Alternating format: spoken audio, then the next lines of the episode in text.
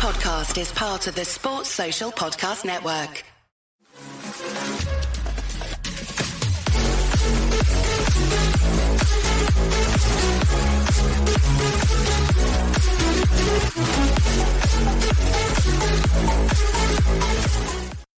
Um, so yes, the same old Arsenal podcast Thursday preview. Um, big shout out to my Arsenal family for bringing me on board. Um, it is a privilege, it's an honor. I'm sure Craig and Dan have got their black clipboards already, waiting to put off the checklist to see how well I'm doing. Bit of a technical hitch at the beginning, people, but that is what happens. Big up to the people in the chat. Smash the like button if you haven't already. Also, not to forget, the podcast is sponsored by West Beard Oil Company. So, people, maintain your beards. Ladies out there, for your amazing partners, hit the link in the description and yes, enjoy the product. So, people, yeah. So, my first go on um, hosting the same old Arsenal. This is a little bit weird for me tonight because obviously I was a massive fan of the podcast in the beginning. So, to turn full circle and to be asked to sort of host the show, it's a very, very seminal moment for me. And to be honest with you, I couldn't think of a better guest to join me to discuss the troubles and the woes of Arsenal.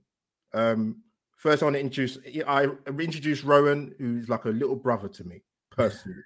But um, guy, Rohan, welcome aboard, um, and thank you for joining me for my first outing as the host on the Same Old Arsenal preview show. No, thanks. It's really good to be on. Um, I appreciate the opportunity. I always like to kind of interact with different audiences, and um, this is a great platform to do so. So, yeah, thanks um, for having me. No, I appreciate it. Like I said, I couldn't think of a better person to sort of join me for.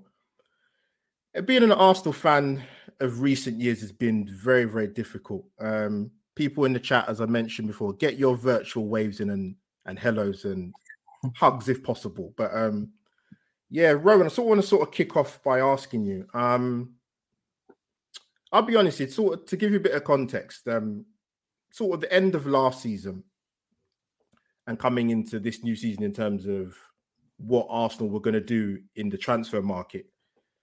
I'll be honest with you, I wasn't too confident, and I'll sort of touch on it a bit later as to why I wasn't. Um, bit of a loaded question, but what have you made of?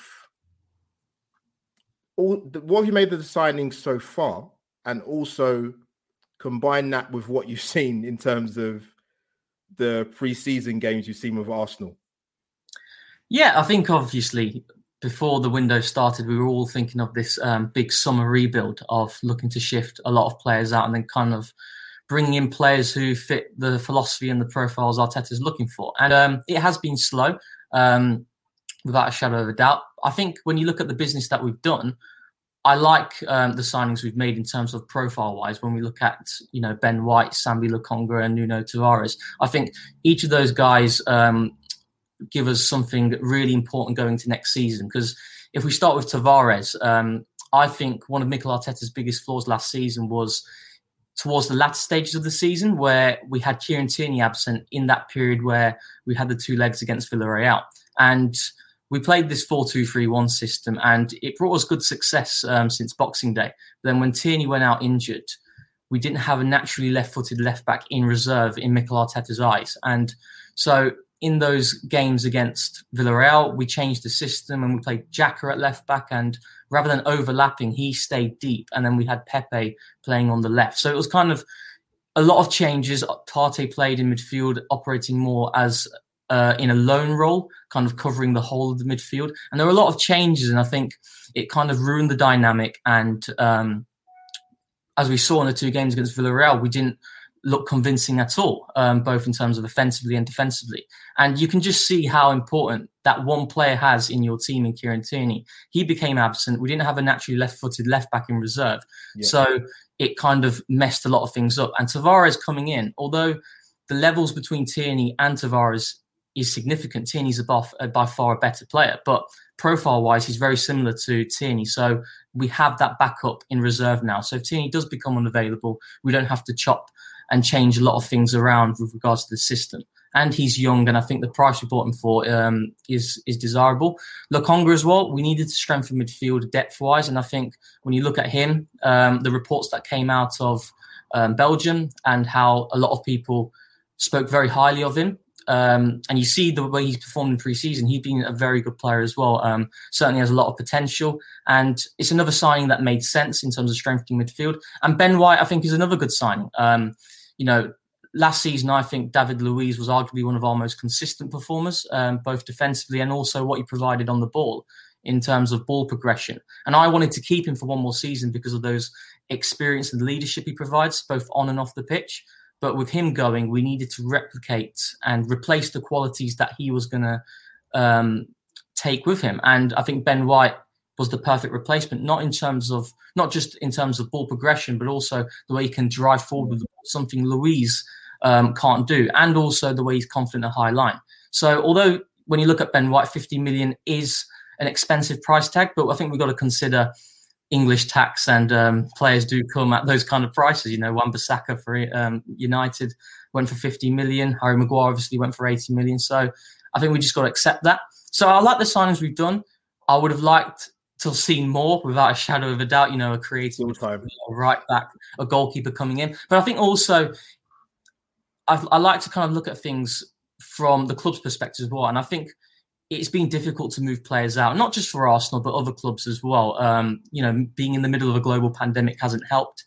And I think that's kind of stifled our ability to progress deals quickly. But hopefully, as the transfer window comes more towards the end, you will start to see the club kind of cutting their ties with a lot of players and we can bring in a couple more reinforcements. So that's my thoughts on the transfer window. In terms of pre season, it's definitely not been as convincing as what we would have liked to have seen. I, I, don't look too much into preseason personally. I look at it more from a. I was gonna, I was gonna ask you that um, yeah. because everyone has their different view of what preseason is. Some people say you know it's about fitness and you know getting the players into shape. Some people look at the results religiously. It just depends how you look at it.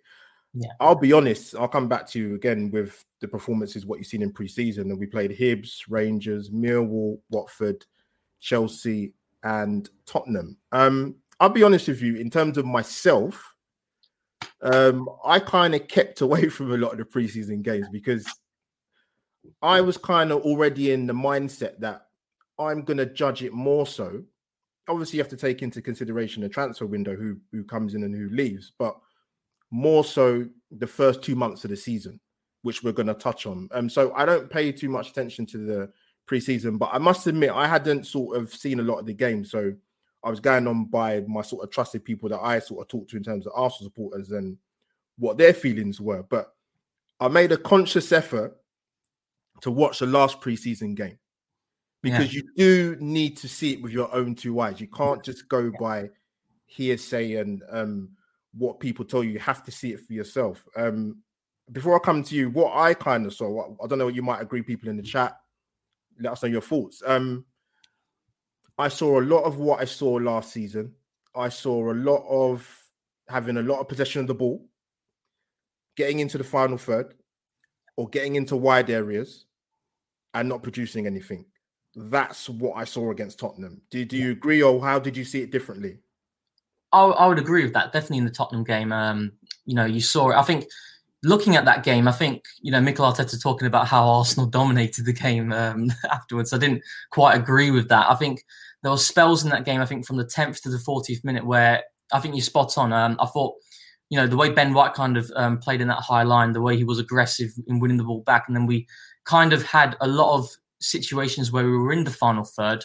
We were yeah. structurally well organised, but we didn't create much. Um, the opportunities that we did have, you couldn't say they're um, clear cut opportunities. And um, like you said, I think you know a lot of the attacks did break down in the final third. And again, I think that comes down to quality um, in terms of reinforcements as well. And I think also in the Chelsea game, I thought there was few much uh, more better opportunities in that game, and um, in, in, the previous games as well. There were, we did create opportunities, but when you're going against these types of teams, it's it gives you more of an understanding of how the team is and the kind of condition they're in. And it is a bit of a worry in terms of um, the lack of creativity in the final third. And um, I won't say, um, you know, I, would say last season before Boxing Day, we were very poor in terms of creativity. We did improve, but it could obviously be better. And again, it's the same in the game as what we saw in Spurs. So I, I would agree with you um, with with those comments. Yeah. Yeah, sort of, sort of coming back to the three incomings, or the main one I'm going to talk about. Um, with Ben White, um, th- that rumor stirred up a lot of um, heated discussion, should I say, to put it politely. Um, I'll give you my thoughts personally, and I'll ask you what your feelings were towards the links. And obviously, now that we've got him, I didn't have an issue with it. I know people will put the argument out there Arsenal had the third best defensive record in the league, but let's be honest, there's still a lot of teething problems with our defense, whether that's in terms of people being injured consistently, different centre back pairings, um, people getting over COVID from last season, people leaving. There's still, for me, a nucleus of problems there. So I didn't have an issue with the Ben White links. I think what I said at the time, and I'm going to say it again, is Ben White was a victim of being English. Yeah. yeah. It, you know, it, they're going to cost more. Um, yeah. And and I could foresee what would happen, for example, if Ben White have, had gone to Liverpool, for example, and absolutely tore it up. The Arsenal fan base would have been having kittens. And they would have been because they would have been saying, why don't we purchase this guy? And I must admit, 50 million, 40 million, 30 million, it's not my money. so, yeah. you know, if he's going to bring quality and make the defense better, then what would be the cons? There's more pros than cons. And I was pre- impressed, particularly what I saw against Tottenham, because 100%. he got last ditch tackles in. He didn't dive in. He stood up. He looked comfortable on the ball. He can bring the ball out. His head was in the right areas at the right time when crosses were coming in. I was very impressed. Um, what did you make initially of the the to and fro in between Arsenal fans in regard to links with Ben White and what you've seen with your own two eyes for Arsenal and for Brighton previously? I love him. He's a player that I've really liked, not just from Brighton, but in his Leeds days as well. Um, and you make a really good point about the defensive record. I think defensively, Mikel Arteta, one thing I think potentially most of us can agree with is that he has made us structurally a lot better defensively. Mm. But just because you had the third best defensive record doesn't mean you don't need to reinforce mm. in those areas because it's not just about defending.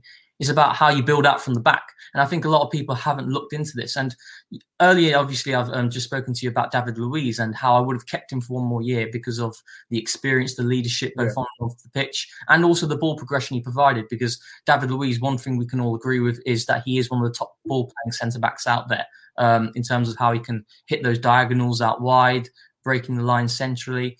And with him leaving, it was imperative that we bought a centre back in. We had to.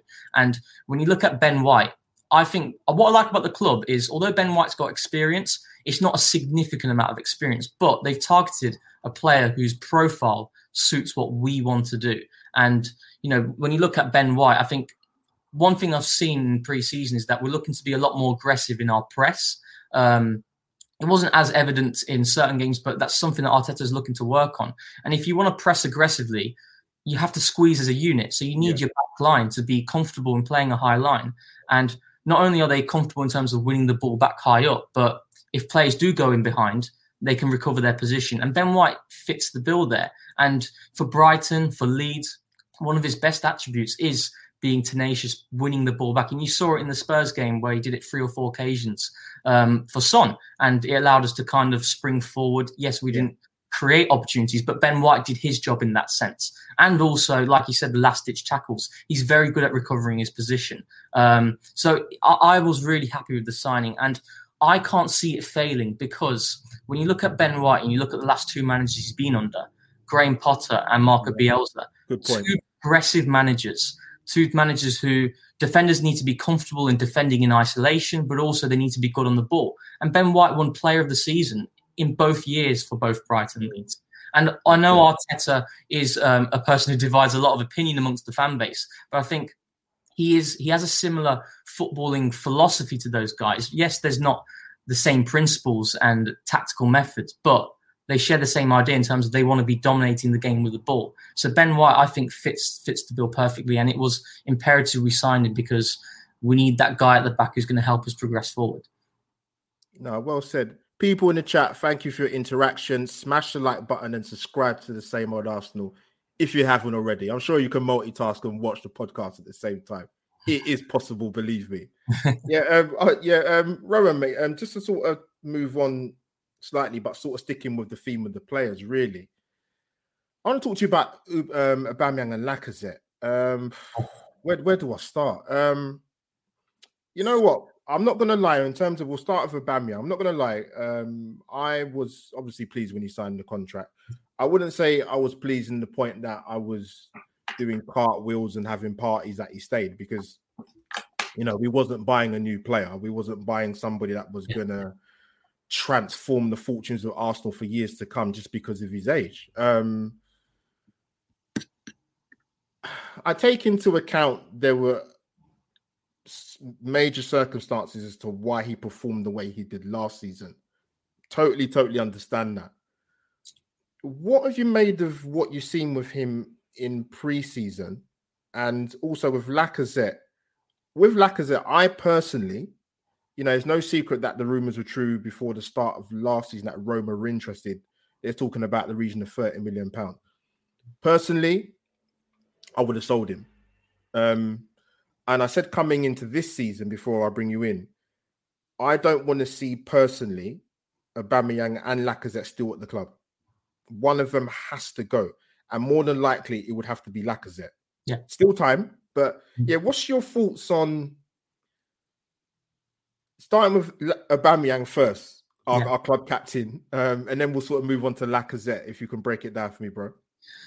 Yeah, I think with Aubameyang, he is going through a torrid time, isn't he? Um, at the moment, um, I think if we look at preseason, like I said, you've not you've not managed to catch all the games. Um, I think if I look at the positives, I think Aubameyang towards the back end of last season and in preseason in certain games, I think he's improved slightly in his link-up play, the way he mm. drops in and he kind of brings others into the game. It's not still as good as Lacazette. In fact, it's nowhere near as good as what Lacazette does. But I think he's improved in that aspect. Um, but with Aubameyang, is it is worrying because what we associate Aubameyang with is that predator box and the way he converts chances. And although obviously in the Tottenham game there wasn't anything there for him, there've been yeah. other games where he has missed guilted opportunities. I mean, the Chelsea game, Nuno Tavares puts in a really good ball for him. It's a free header, and he completely miscues it. Um, I remember the game against Rangers, free good oh, opportunity. My God, I saw that. Yeah. Um, it is he's going through a torrid time, and um, it is a worry. Um, what I don't like, I know we're going to touch on it potentially, is in this system, I do not like Lacazette and Aubameyang together one bit. I think it massively. Massively ruins the balance in the team. Um, and then when you add Pepe there, you look at those three guys. You spent yeah. significant money on them. They can't work as a collective. They just can't. And um, yeah. because when when you look at the front line, you need balance across the whole pitch. And 100%. Pepe, I, have always kind of um, supported him. Uh, I do like him, but I understand his weaknesses. And his weaknesses is doing the simple things right. You know, giving the ball away cheaply, and it's so frustrating to see. Um, and then Aubameyang as well. Like I said, he has improved on his link-up play slightly, but again, it's not enough. So you've got two guys there who aren't secure on the ball. So how are you going to be able to control the game in the final third when you've got two players who are going to give the ball away? Amen like that? to that. Yeah. You know, then Lacazette, as good as he is in the build-up play, and I think he's had a very good pre-season, he doesn't attack the box as what I would like to see. I remember the, the Chelsea game, there's a really good situation where Tierney, the quality he delivers in the final third is outrageous. And he puts a great ball in across the face of goal and Lacazette doesn't attack the near post. And I didn't play as a striker um, in football, um, but one of the first things I always hear from the coach is you've got to attack the near post and you've got to, you know, got to feed off those opportunities. And it was it wasn't a chance created because he didn't get the un- uh, on the end of it. But in my eyes, that is a chance created because a centre forward attacks that. You know, similar to the way Giroud used to do for Arsenal. I know he got a lot of criticism, but there were certain things that he did what I like. So with Aubameyang, it is it is worrying. I do think he just needs one goal, and I think he could potentially kind of kick on. I don't think we'll see the Aubameyang to what we've seen in previous years in terms of hitting those kind of goals, because what we've got to understand is he was very efficient, you know, back then. Um, like when you look at his underlying yeah. statistics and metrics, he wasn't getting many opportunities, um, but he was just efficient. And right now, he's just missing those opportunities. But hopefully, if he can get one goal in, it can kind of put him on a bit of a run.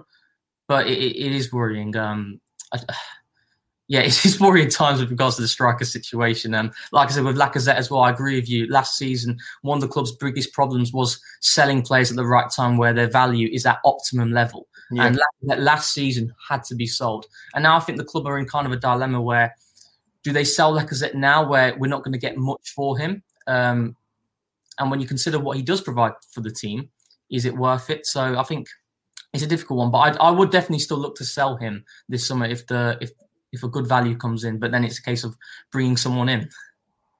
Well, um, we know how Arsenal when it comes to bringing people in.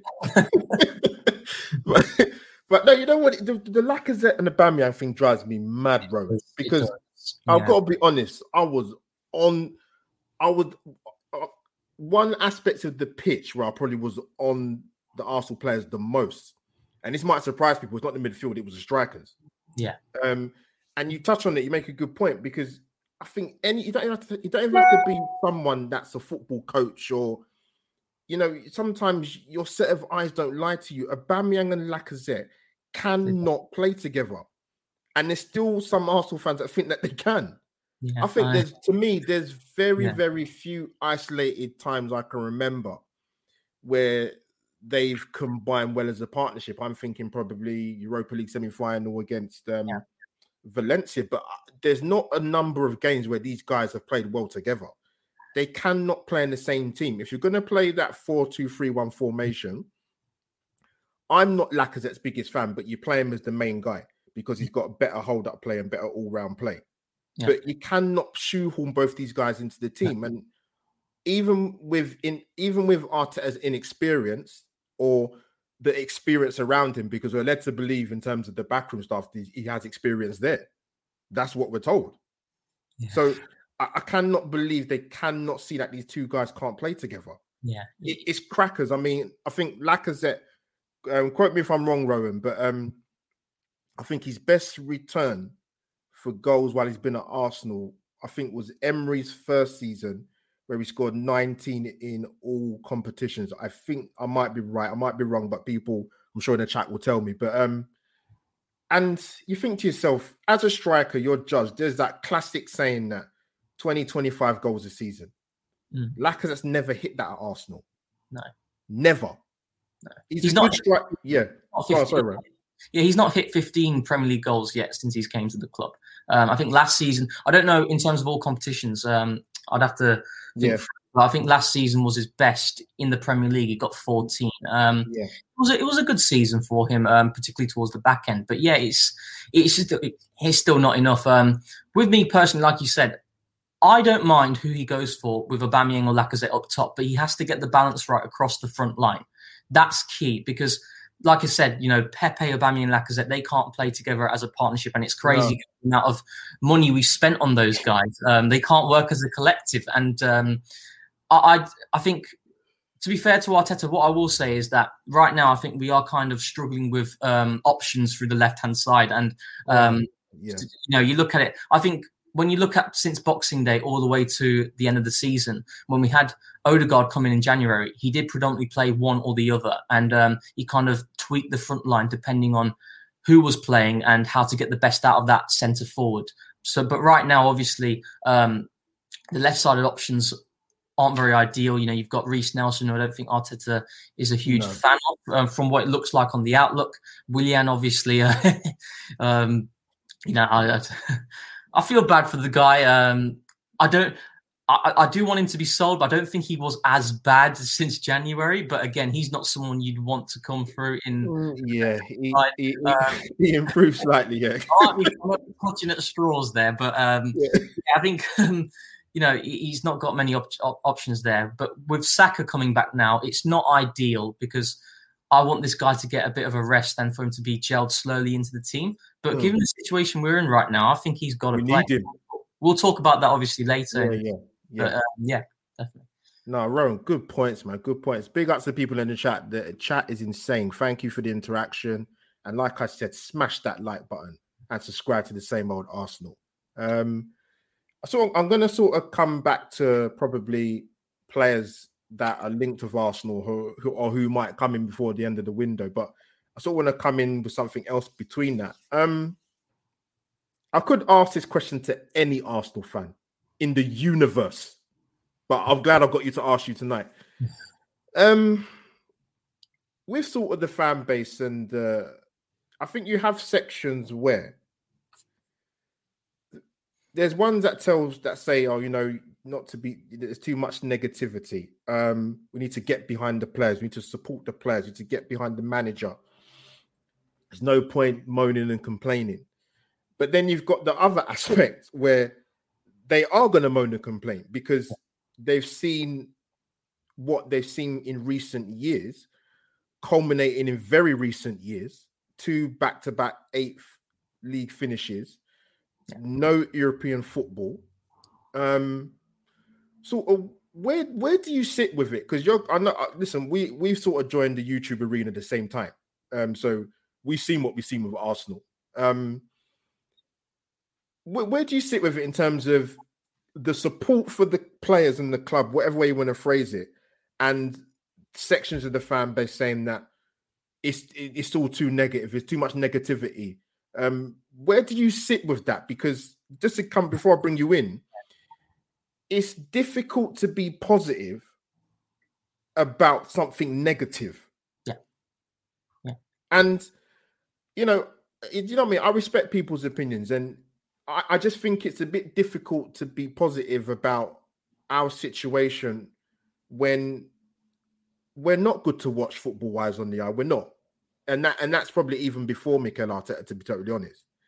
Um, it's been it's been a slog to support Arsenal, to be quite to be brutally honest. So so where do you sit with sort of the um where the fan base should be, even though you you know you've got your own opinion, but where do you sit? Because obviously you see social media and you see how quickly it can turn.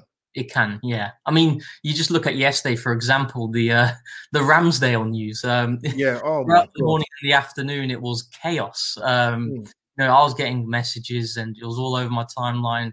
My worst nightmares came through. Ramsdale's coming, um, and then obviously in the evening, um, there's a little bit more optimism because the club kind of pulled out on the deal. Um, yeah, yeah it's it's one of those ones I, I, can understand the frustration because, like you said, when you look at it on paper, we finished eighth in successive seasons, and um, there've been some really bad times. Obviously, you know, under Unai Emery, where we went on that barren run just in his last year, where we struggled to win a game. We had the Emery period, and nothing really kind of improved there. And then Arteta came in, and then last season, throughout the the whole of the first half of the season, we had to play that three four three, and um, it, it became very dull and boring and um, yeah. not pleasing on the eye. And I understand the frustration um, with it. Um, with me personally, I, I'm, I'm just I try and be as positive as I can. I like to look at it from both sides. Um, it's a weird one, isn't it? Because I, I, I can't tell a fan how they should react and um, what they should do and how they support the club. You know, um, providing it's not abusive and it goes over the line, I think they can they have every right to kind of voice their opinion. Um, so that's kind of where I stand on it. Um, it can be negative. I can understand it. Sometimes I think it potentially can go over the top, but that's just from my own perspective. But you know, I, I, don't know. It's um. Do you, do you know, sorry, Ryan, to cut in. Sorry, sorry to cut in. You know what is what I think the reason why I sort of asked that question probably now is because where we are as a club, because yeah, the thing is, I kind of I saw a lot of people doing this comparison thing, sort of um, during the Euros with Southgate and Arteta, for example, right? Mm. And uh, you know the similarities and and I said for me, where the similarities will end is at least with the England side. Yes, you can talk about the talent they've got. One word I use, I see progression. I personally, you might disagree, Rohan. Yeah. I am struggling immensely to see progression at Arsenal. Yeah. On and off the pitch. Mm-hmm. Yeah. So I think that's probably why I sort of pose a question to you now because people can see it, it's. I understand about being positive, but not positive blindly. no, of course not. Of course. I, I, can't sit and do podcasts like this and bring you one and and act as if everything's going to be okay. Arsenal are in a plight. That was a strong word to use. I, I don't enjoy saying it, yeah, but that's been the case for years. And actually, I don't think it's getting any better. Mm, yeah. Um, and maybe preseason's a small reflection of that. Mm. Um, yes, there's still time in the window, but you know, I, I just someone asked me, they said to me, I said, Look, what do you think of this season coming up?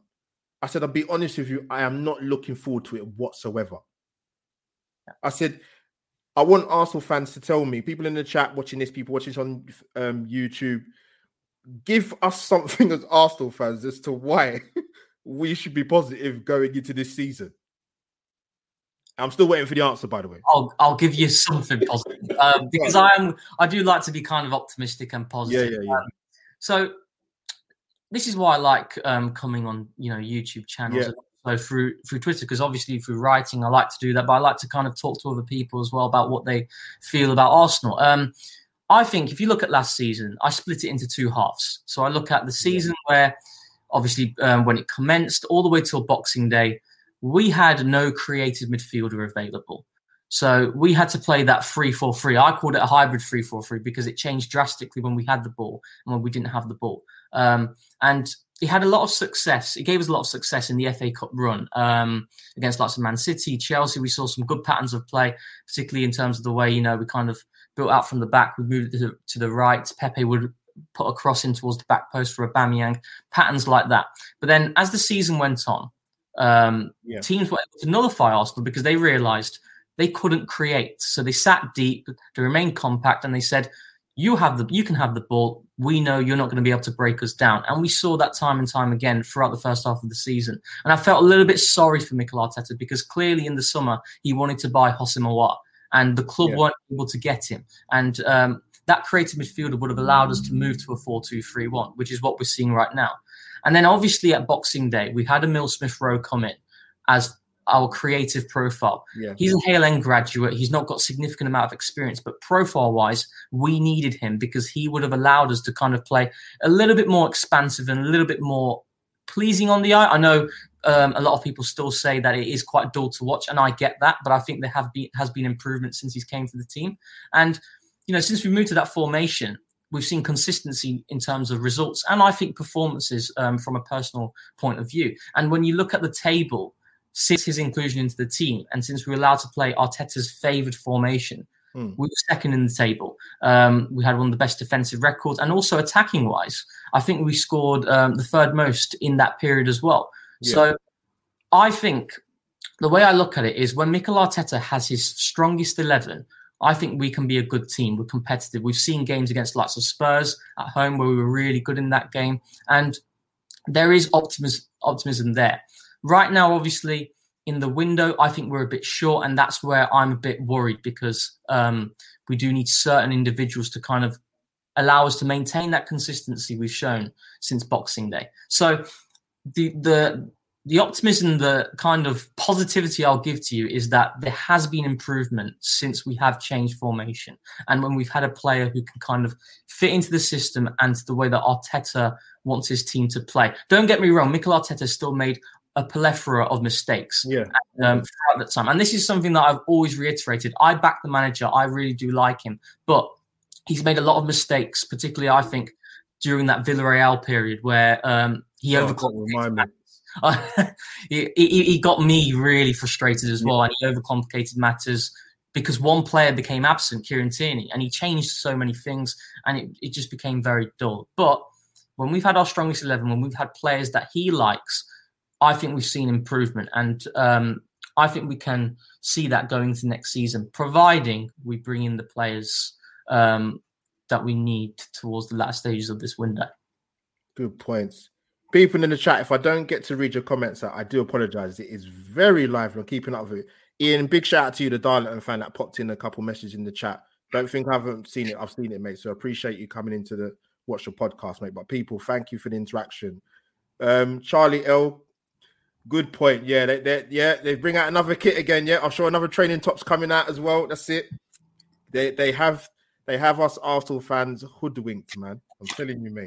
They're good kits, aren't they? they are good kits, to be fair. They are good kits. But me personally, I like my old school traditional ones. So um, I don't I don't delve too much into the new kits, but not knocking anybody that wants to get them. Of course. You, you, you earn your, you earn your own money, do what you want, it's fine. But now, Ryan, thanks for asking that. But yeah, it's quite a it's quite a difficult question to answer because listen, I, I, there's nothing would make me more happy than to do my own channel and obviously, you know, part being part of the same old Arsenal family to come on and be positive and talk about fantastic midfield performances and the strikers can do no wrong. Yeah. But that's not the case at Arsenal, unfortunately, people. We have to live in the here and now. Um, but yeah, sort of, I sort of want to come to, before I sort of mention, I'm going to come to actually the impending potential transfers that might possibly come in. Um, there's some names being linked. I said this yesterday on my channel, on my live Q and A, Rohan. Um, if there's one player that got linked with Arsenal that no Arsenal fan can tell me saw coming was Aaron Ramsdale.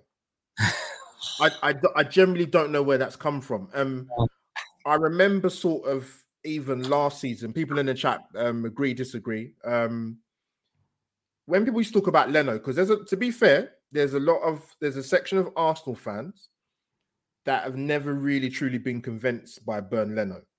Yeah. But they always used to say, we have bigger problems to worry about at Arsenal, which is true at the time. Yeah. Fast forward, I don't know, six, seven, eight months. We badly need a goalkeeper at Arsenal. 100%. Because if Leno gets injured, it's not looking good. It's actually, let me rephrase it, it's looking peak. because it is. It yeah, is. the Ramsdale one, I just, Arona, I don't know where that came from. I generally don't. And I said, in defense of Ramsdale, right, you're having to play in front of a back four in terms of when he's at Bournemouth and yeah. Sheffield United, where they leak goals. And defensively, you haven't got that stability in front of you. So I'll, I'll, I'll cut him a little latitude, but that link I don't understand. We've had the links with obviously Tammy Abrahams. Um, there's talks. It, it, goes from Ødegaard, it goes to Aouar, it goes to Maddison, back to Ødegaard. Sort of coming to you, Rohan. In terms of the Maddison one, I think that's a smokescreen. Personally. I don't see that happening. I think you've got more chance of landing Ødegaard or Houssem Aouar. Personally, yeah. Um, but I've got to the stage now. I'll be honest with you, I'm going to bring you in now. I don't care who comes in out of those three. Just get one of them in. Get somebody in. Just get someone in. I think one person might come in.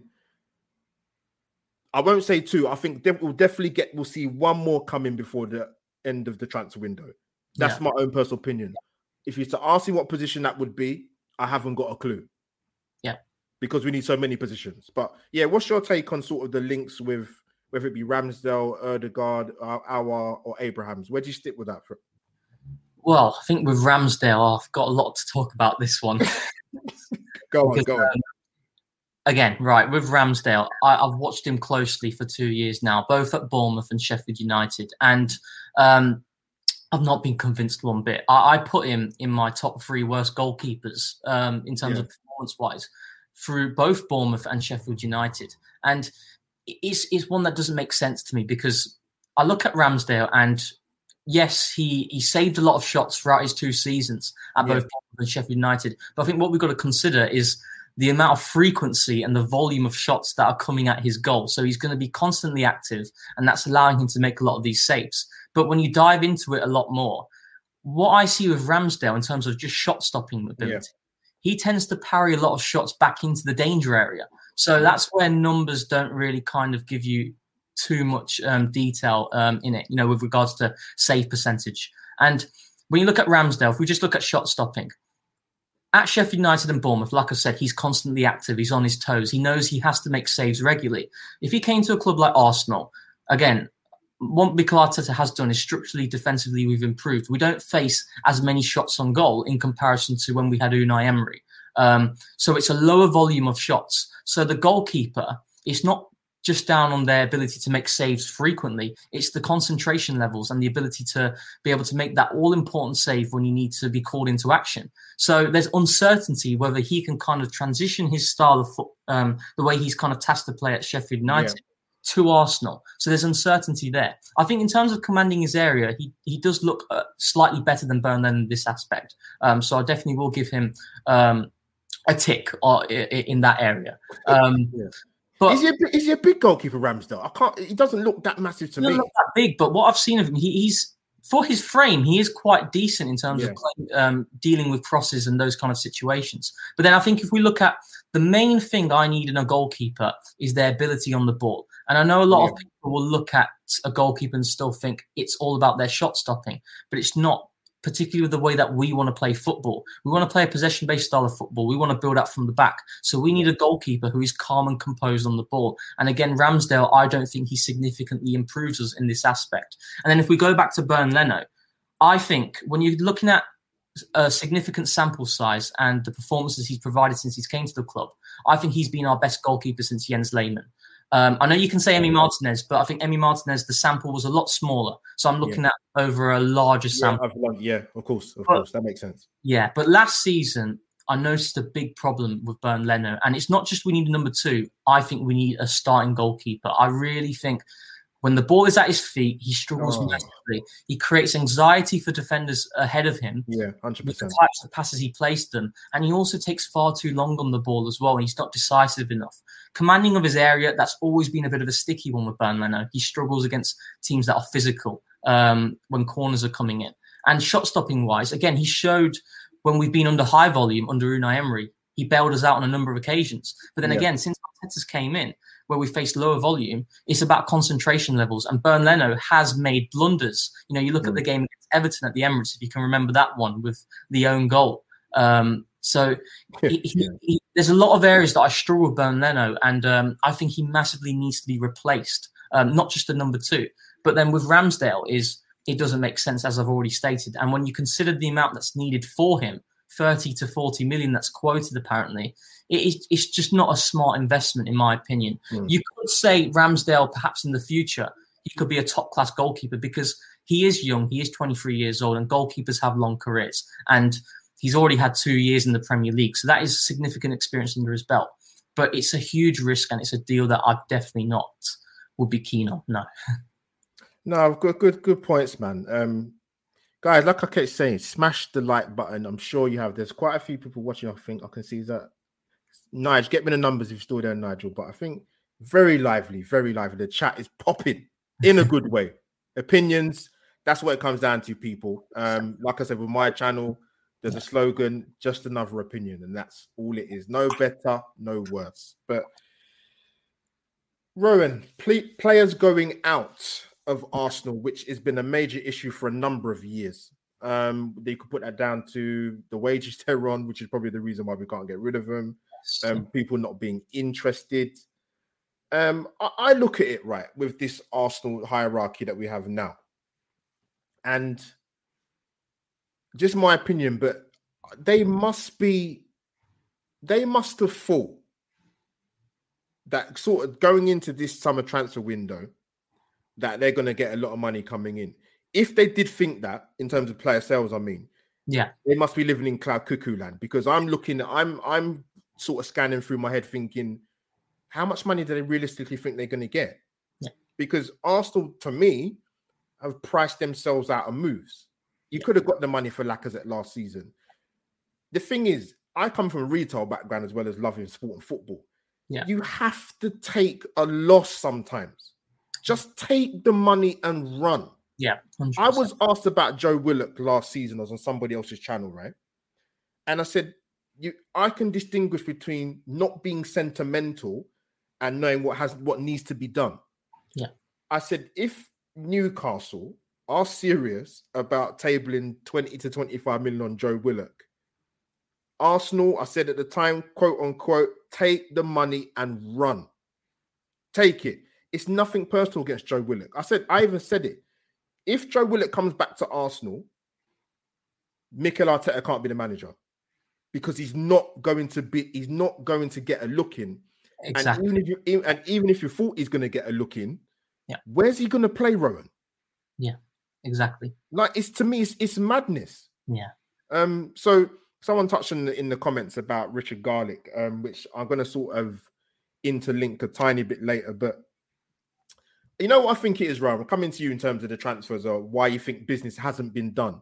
Mm-hmm. Um, whether you go along with what I say or you might have your own thoughts, but I almost think like Joe Willock and the likes of Alex Oxlade Chamberlain years ago and Alex Iwobi, they've almost become the sacrificial lambs.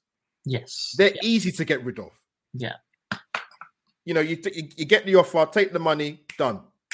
People are like, well, why can't Arsenal get deals done? But some deals are easier than others. this, is, this is exactly I, yeah, I think that's the case with Joe Willock. I think nothing personal, like Hale boy and all the rest of it, but it, yeah, I just think he's to me he's been a bit of a case of a sacrificial lamb.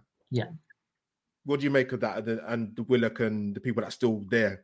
I agree, I agree with everything you say. I think if we look at Joe Willock and like I said, one of the biggest problems the club has had over the years, and this is not just over the past two, three years, but this is yeah, long time has happened for years, and it's the inability to sell players at the right time and take the money and invest right. in other areas. Now, Joe Willock, when we look at him during his loan spell at Newcastle. That system that Steve Bruce plays is tailored to him. They play over three man midfield. Exactly. And it allows Joe Willock to make those third man runs, break into the box, similar to the way Aaron Ramsey did for us. And the goals he scored, the influence that he had for Newcastle in terms of keeping them up, he played a big part in that. Massive he, part. He, he, did really well, and he went on that run. I think it's seven goals in seven games in succession, and he did really well. But it was tailored to him. You come, he comes now to, back to Arsenal. He's a better player, and um, without a shadow of a doubt. But like you said, in our current system, there isn't room for Joe Willock in the starting 11, unfortunately.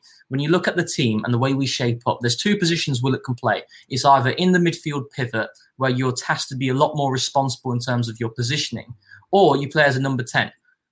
Joe Willock, at the moment, his attributes aren't tailored to neither of those roles. Yeah, 100%. He needs, break, he needs to break into the box. So then you tell yourself, right, he could be a squad player coming off the bench and you could impact games in that kind of fashion. But is it worth keeping a player like that when we need to recoup money just to play a bit part role in the team?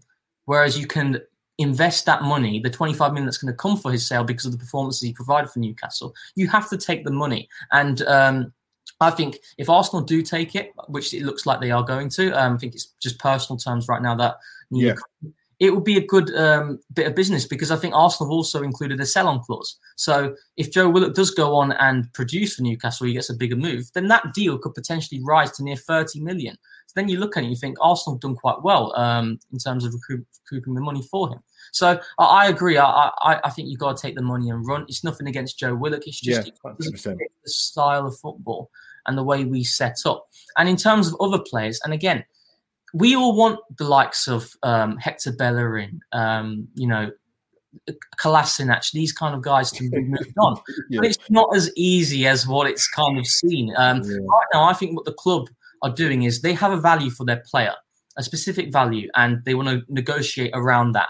The buying club doesn't want to meet the demands of Arsenal, and why would they, given the fact that on paper we finished eighth? So in, uh, immediately the players' values um, decreases because of that, because of the position we're in the table, and um, so it's difficult to move players on. And I think once the window starts to close, Arsenal will look at it and think we've just got to cut our losses and we've just got to let these guys go. And mm. it's going to be for minimal amounts of money, or it's going to be loans, and that's the reality of it. And when you couple that with the fact that we're in um, a global pandemic in the middle of one, it just makes everything a lot more difficult. So it's I understand the frustrations. Everyone wants to see these guys be moved on.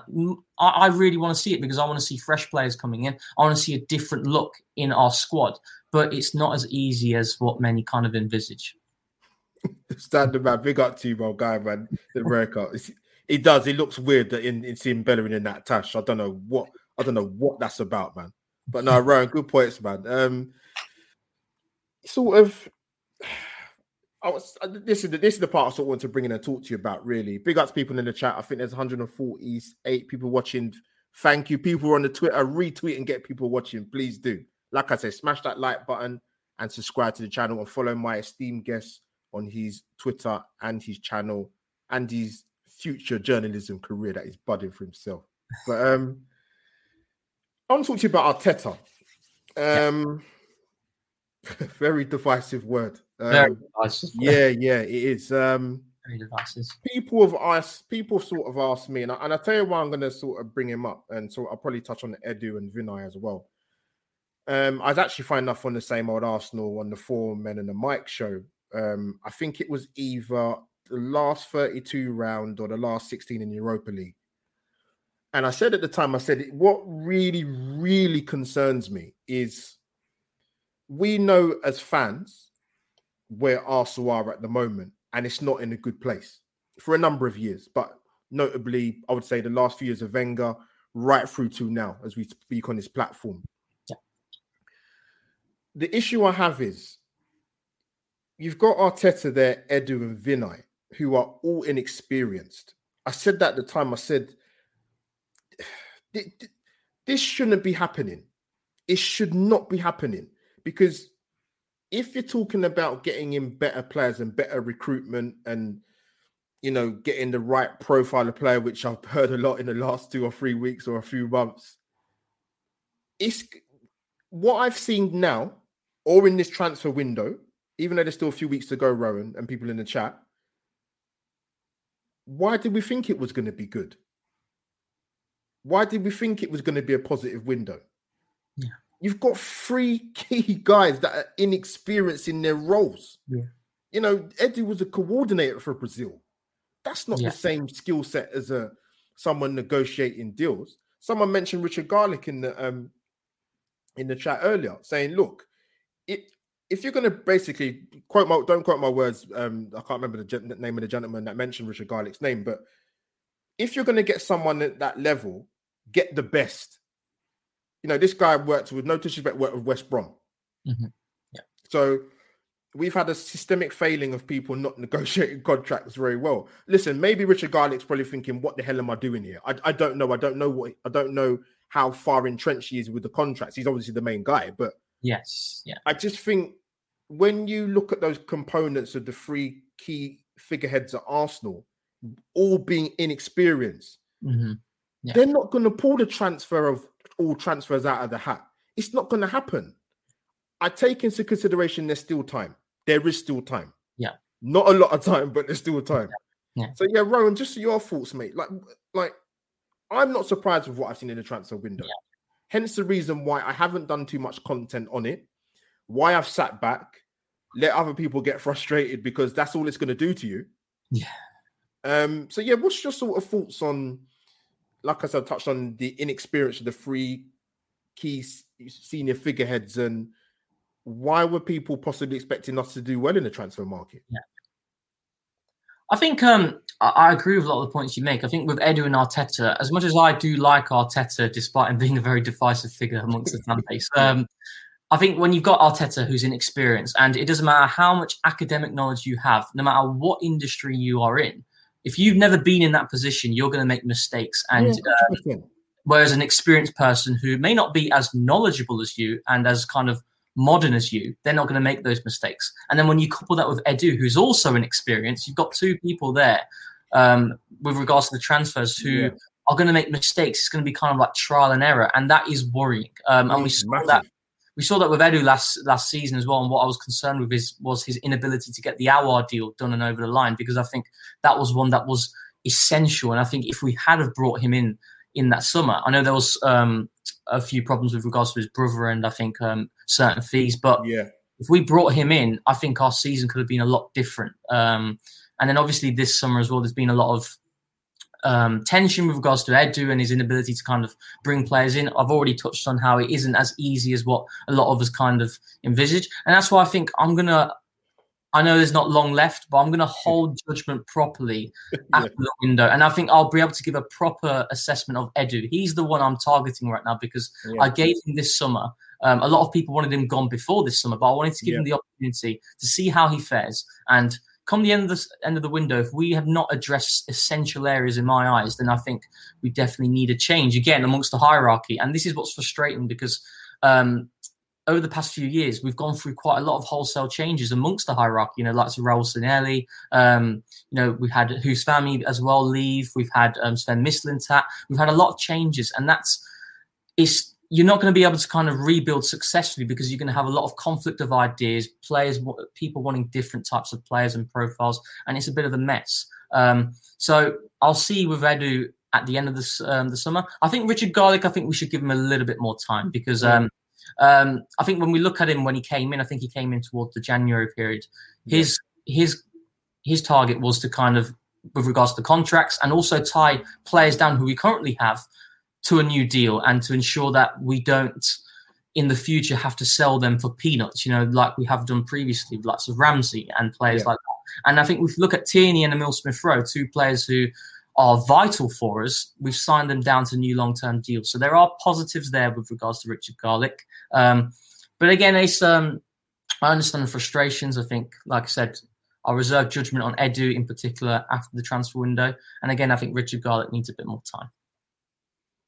Yeah, well, good points, man. Um, guys, we're gonna wrap up. So we're gonna we're gonna talk about the Brentford game, obviously. Um, the Premier League season starts for us beloved Gooners tomorrow night. Big up to the Arsenal fans that who are going to Brentford tomorrow because you have another away ground to visit, a new one.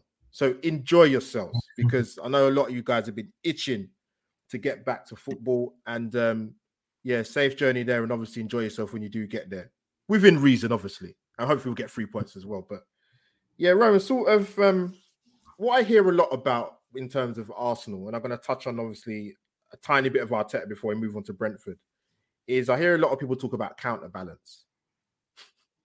and I'm laughing when I say that because I understand about counterbalance in terms of it can't just be negative. But again, like I alluded to earlier in the stream, it's it's difficult to be positive about Arsenal. I said it last season. One of my famous lines was last season was, "It's difficult to like this team," and that's where I'm at with Arsenal. Um, I made a comment yesterday in terms of sort of, you know, you know, I'm a big fan of watching the Olympics. The last three have been amazing. Um, so emotionally engaged with the athletes and hook, line, and sinker, and the emotional attachment I don't have that with Arsenal. No. That's missing. It's been mm. missing for years because they're not.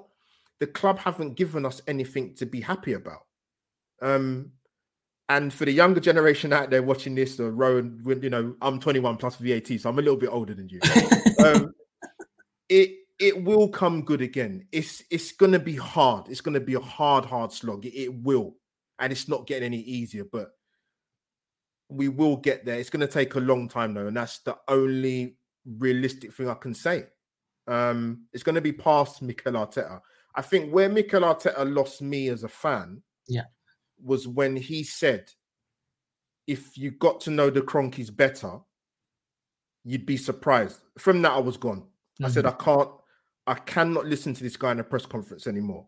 Because yeah. even in Wenger's worst faults, he would never have come out and said that, Rohan. Never. Even yeah. though he took a lot of bullets from the, you know, in terms of the hierarchy.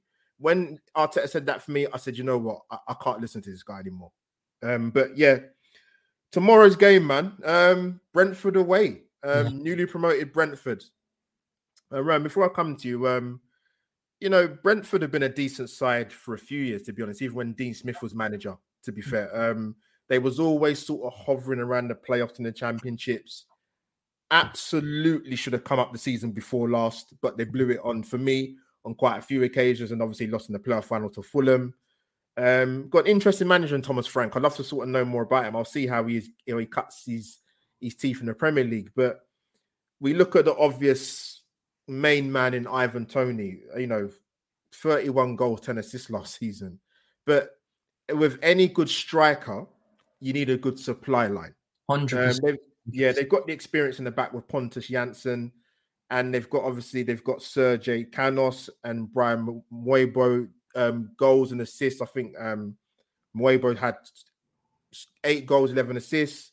Sergio Canos nine goals, nine assists. So his supply line came from there for Ivan Toney. So Brentford are not going to fear us. So what, what have you made? What what have you seen of Brentford probably in the last I don't know year, eighteen months, and how do you see tomorrow's game going?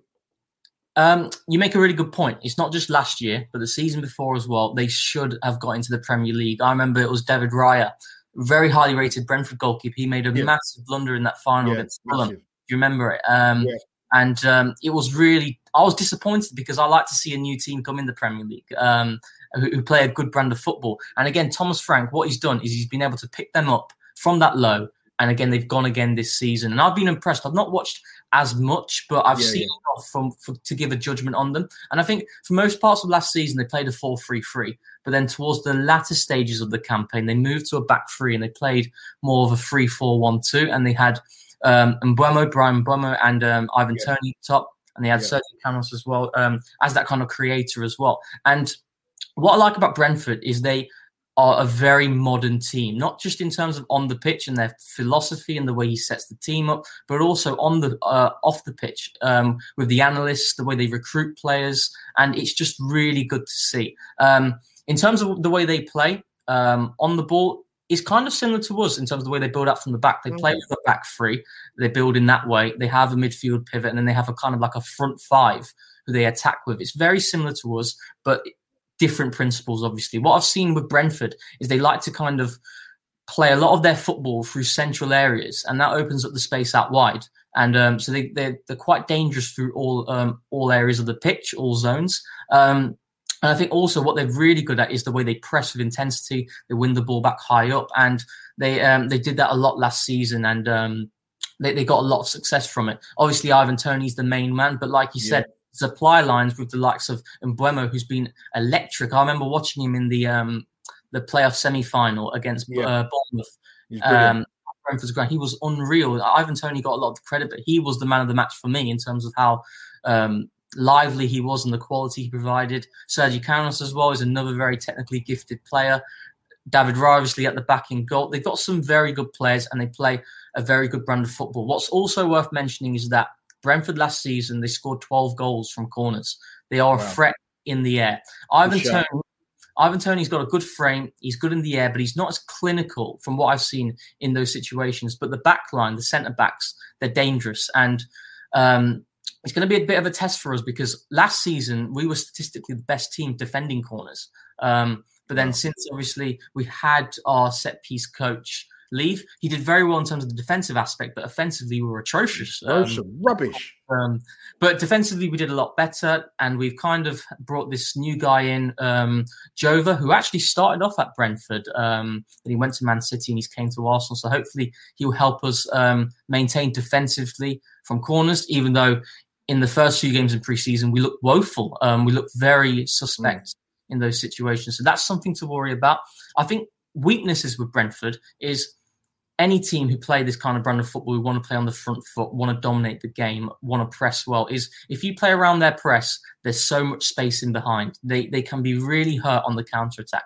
And I think tomorrow's game, I see it as a very difficult one because you look at it, it's Friday night, it's under the lights, a newly promoted team, packed crowd. The first time the Premier League's going to have a packed crowd um, since the pandemic started. Um, and Brentford will look to make an impression and they will take the game to Arsenal. But I think that will play into our hands because we'll try and take the game to them. So it'll be an open game rather than us playing a team who defend in a low block, which is what we struggled with last season, uh, breaking a team down. So I don't think we'll have many problems there. But I think we've got to understand that Brentford are going to be a test offensively. And um, it is going to be difficult. But I think when you consider the fixtures we have after that, it's a must win. No, absolutely. Um, our first two months of the season, like I said, are pivotal. Um, I would expect a minimum 10 out of 18 points if you actually look at the fixtures. Um, Yeah. because I, there's some games I just don't see us getting a victory or getting a point at all. But before we wrap up, Ron, I'm going to get your um, score prediction for tomorrow. And people in the chat, get your virtual waves and your virtual hugs goodbye. My score, oh, it's a difficult one. I'm, nerv- I'm nervous for this because I look at it like I've just said. There's so many factors that make me w- make me really nervous about it because we're opening the season off again, and all eyes are going to be on Arsenal. We've had obviously there's a lot of tension with the fans and the frustrations with regards to transfers. It's going to be difficult, but I can never go against my team, so it's, I'm going for four one win. 4 1. I'm going to be bold. Rohan has gone bold. Um, I think if we get an early goal, I think Yeah. if we settle the crowd the crowd early, I think it could be a lot easier. But I do think, despite the fact that Brentford are a very good team and pleasing on the eye, I think they'll do well this season. I think that it's a game that kind of plays into our hands as well in a certain way. And if we can get an early goal, we can silence the crowd. It could potentially be easy. 4 1 is what my heart says. that is very positive. Listen, people talk up. Listen, I've been on this channel enough times. People talk about counterbalance and being positive. My boy, my man Rohan has just been ultra, ultra positive. Nige, I go with the two one in my in my head, but my heart says one one. Um, guys, I want to big up the guys in the chat.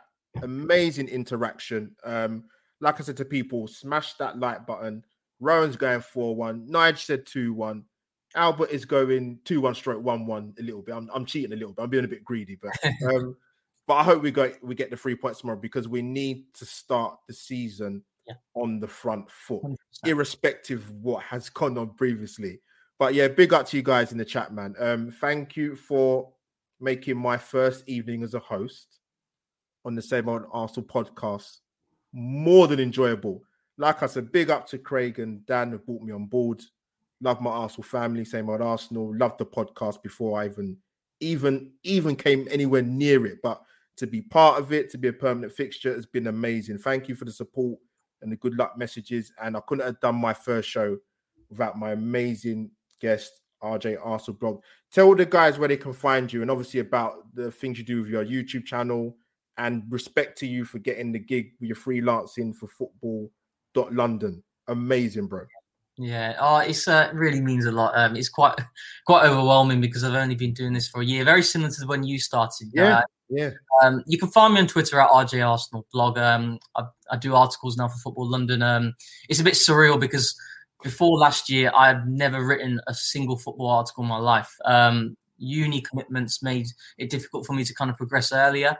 Um, but I thought, you know, when lockdown commenced, I thought there wasn't many jobs out there for for grads um, going out of uni. So I thought I'd look to see if I can do this because I love talking about Arsenal. I love the club, even though it gives me nightmares. Um, I, I, really do uh, love talking about Arsenal. I thought if I can couple my ideas with in article format, maybe I could potentially get some with it. And um, it's it's been quite surreal. Um, so yeah, I'll be writing uh, freelancing for Football London. I've already written a few pieces for them. Um, so yeah, if you if you want to follow, then it's it's right there.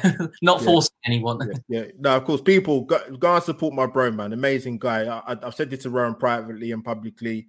Um, younger generation Arsenal fan who speaks brilliantly and articulately and gets his points across in a fantastic, plausible way. So, my little brother, I call him, man. Seriously. So, people go and subscribe. People subscribe to the same old Arsenal, and obviously, I have my own channel as well. Yeah. And just to clarify something to a lot of people, because a lot of people ask me, I will still be doing my own channel. I've put too much work into it to just give it up like that. But I've been given an amazing opportunity by Craig and Dan and the rest of the lads. So I want to do them proud as well as do my own channel. So 100%. people have an amazing Thursday night. To my gooners, enjoy tomorrow who are going. That is me. Over and out. Same old Arsenal. Come on, you Gunners.